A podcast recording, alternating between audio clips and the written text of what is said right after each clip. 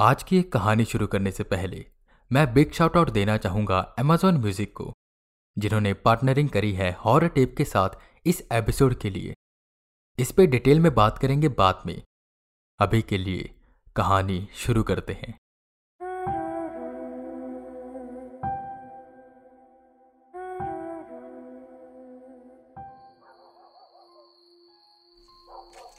शेखर अपने सामने पड़े शव के अंदर एक बड़ा सा कट लगाते हैं और उसके अंदर से एकाएक अंग निकालकर उन पर अध्ययन करने लगते हैं। शेखर को पोस्टमार्टम करते हुए यही बारह साल हो गए थे और इन्हीं सालों में उन्होंने काफ़ी शवों का पोस्टमार्टम किया था और बहुत से क्राइम केस सॉल्व करने में मदद भी करी थी। उनका काम काफ़ी प्रचलित था। और वो नए पैथोलॉजिस्ट को भी सिखाते थे। अब तक के उनके इस कार्यकाल में उन्होंने बहुत से ऐसे शवों का भी पोस्टमार्टम किया था, जिन्हें केवल देखने भर से ही लोगों की रूह काँप जाती थी। कभी किसी की आँख निकली होती तो कभी किसी का पेट ऐसे फटा होता कि आंतरियाँ तक लटक जाती। और कई बार तो ऐसे होते कि अंग पहले से ही बाहर बिखरे होते, जिन्हें समेट वो उनका पोस्टमार्टम करते। उन्हें इन बारह सालों में कभी भी डर नहीं लगा था। और कई बार उनसे लोग पूछते थे, क्या कभी उनका सामना किसी भूत प्रेत से हुआ है? जिस पर वो हंस के कहते थे। विज्ञान कितनी आगे पहुँच गया है, और आप लोग अब तक इन भूत प्रेतों में मानते हैं। जब भी ऐसी कोई बात उठती थी तो वो उसे मज़ाक में उड़ा देते थे। चलो, ये शो भी हो गया। अब कितने और रह गए? दो और। भगवान, एक साथ इतना काम आ जाता है ना? और ये नीरज अब तक क्यों नहीं आया? उन्होंने वक्त देखते हुए कहा, साढ़े दस हो चुके थे और नीरज अब तक आया नहीं था। नीरज वो लड़का था जिसे शेखर ने आज से पोस्टमार्टम सिखाना था। अभी हफ़्ते पहले ही उन्हें पता चला था कि एक नया लड़का सीखने आने वाला है। वो ब्लेड्स और बाकी चीज़ें साफ़ कर रहे थे कि तेज कदम उनकी ओर आते हैं। अपनी बिखरी साँसें बटोरते हुए नीरज ने कहा, गुड इवनिंग, सर। मेरा नाम नीरज है। वो फिर से हाफने लगा हाँ हाँ ठीक है। जाओ, पानी पिलो और चेंज करके आओ। नीरज गया और चेंज करके आ गया। चलिए sir I am ready Neeraj ने उत्सुकता से ब्लेड उठाते हुए कहा, इतने उत्सुक क्यों हो रहे हो? ध्यान रखो, तुम एक शव को काटने जा रहे हो। वो शव जो एक वक्त पर ज़िंदा था। इस शव का परिवार है, इसके दोस्त हैं, और ऐसे चाहने वाले हैं, जो इसके जाने पर रोए होंगे। तुम यहाँ उत्सुकता कैसे दिखा सकते हो? तुम तो ऐसे उत्सुक हो रहे हो जैसे कोई केक काटने जा रहे हो। गंभीर रहा करो।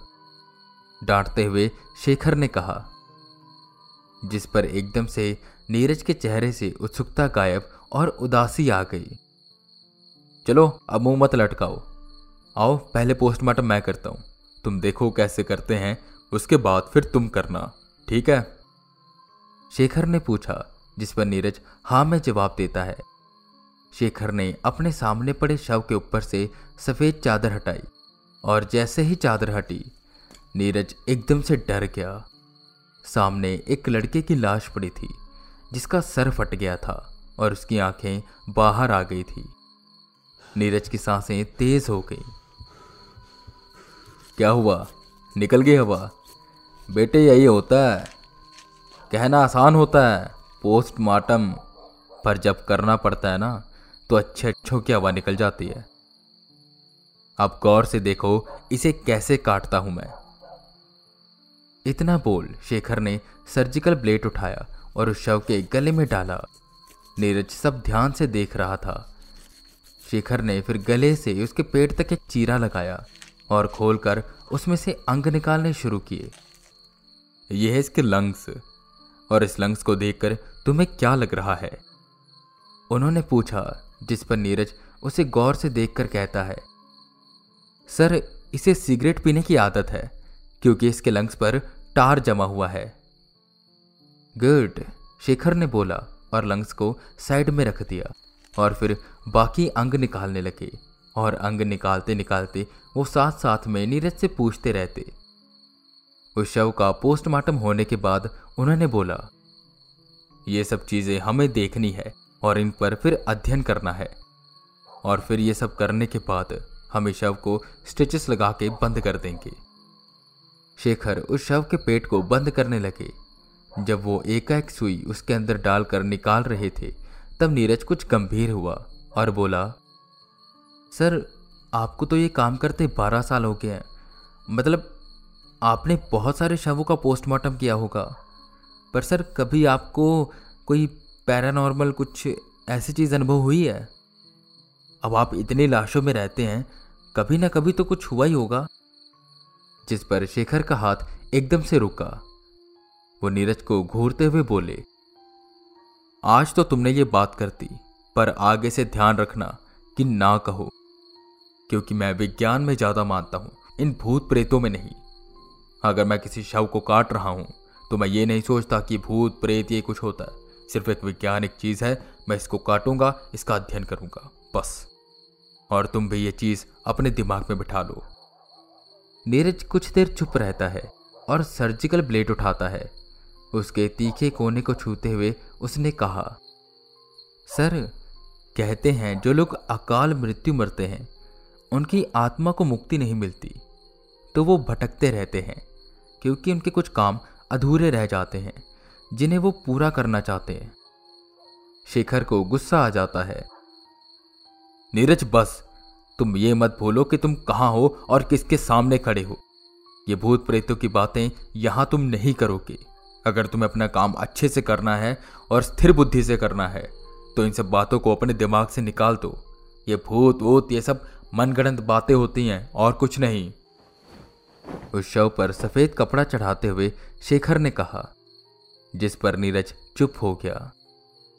शेखर एक उस आखिरी मूर्ति की ओर बढ़ने लगा। कि उतनी देर में वार्ड बॉय एक और शव को लेकर आता है और कहता है, डॉक्टर राठी ने भेजा है। मर्डर हुआ इसका। कह रहे हैं कि किसी ने जहर देकर मार दिया। आप इसका पोस्टमार्टम करके सैंपल वगैरह उन्हें भेज दीजिएगा। इतना बोल वो वार्ड बॉय वहाँ से चला गया।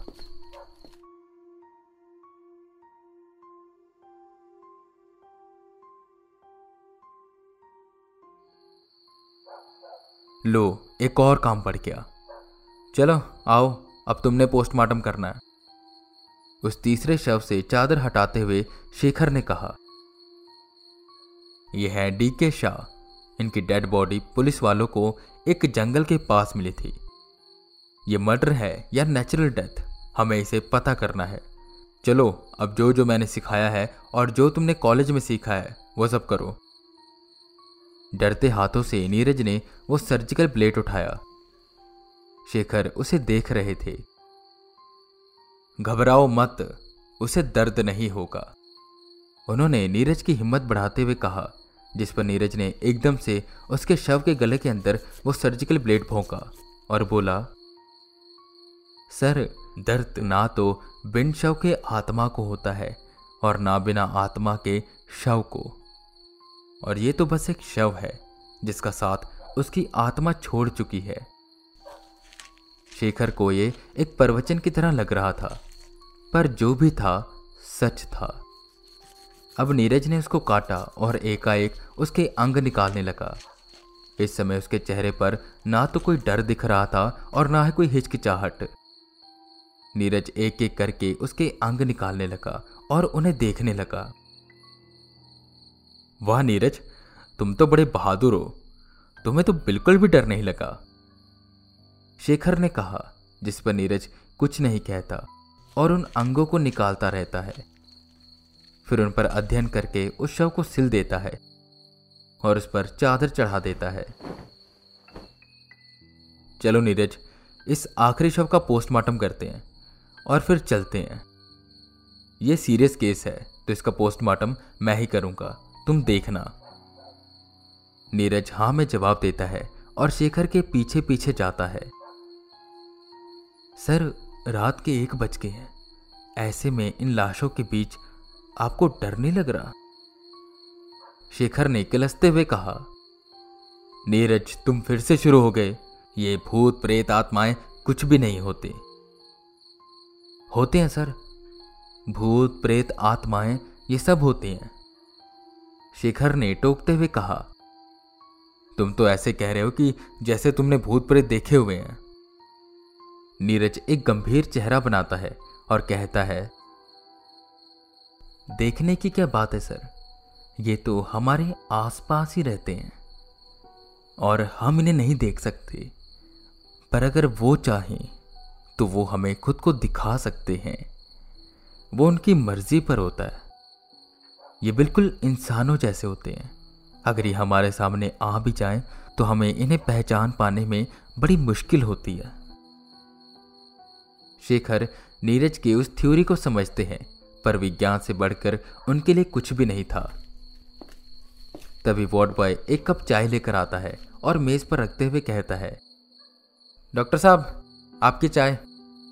वार्ड बॉय जाने वाला होता है कि पीछे से टोकते हुए शेखर ने कहा अरे सोनू, एक ही कप क्यों लाए हो? दो कप लानी थी, नीरज भी तो है।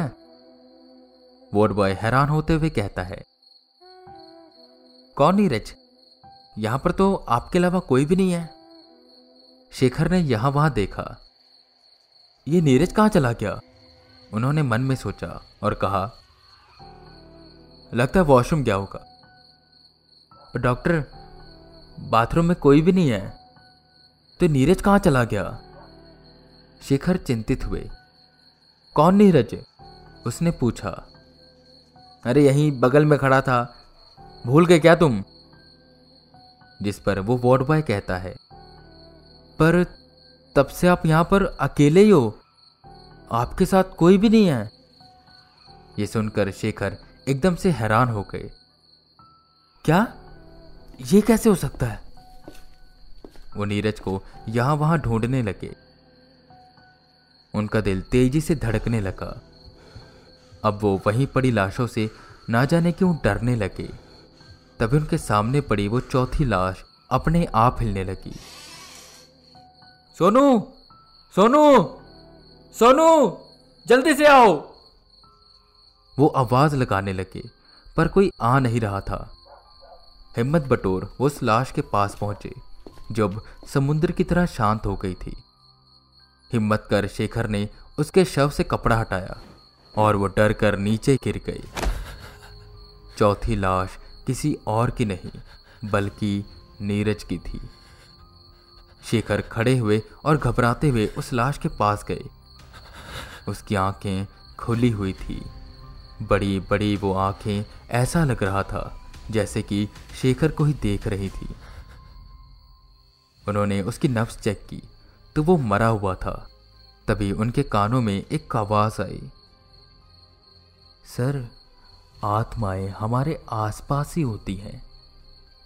बस हम उन्हें अपनी मर्ज़ी से देख नहीं पाते। पर अगर वो चाहें तो वो हमें खुद को दिखा सकती हैं। एक हवा का तेज झोंका आया, जिससे खिड़की खुली और शेखर वहाँ से भाग खड़ा हुआ।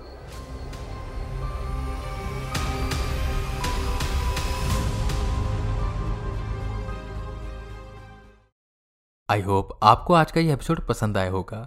And thank you again to Amazon Music जिन्होंने हॉरर टिप के साथ इस एपिसोड के लिए पार्टनरिंग करी। इस एपिसोड को शेयर करें। ऐसी कहानियाँ सुनने के लिए हॉरर टिप को फॉलो करें।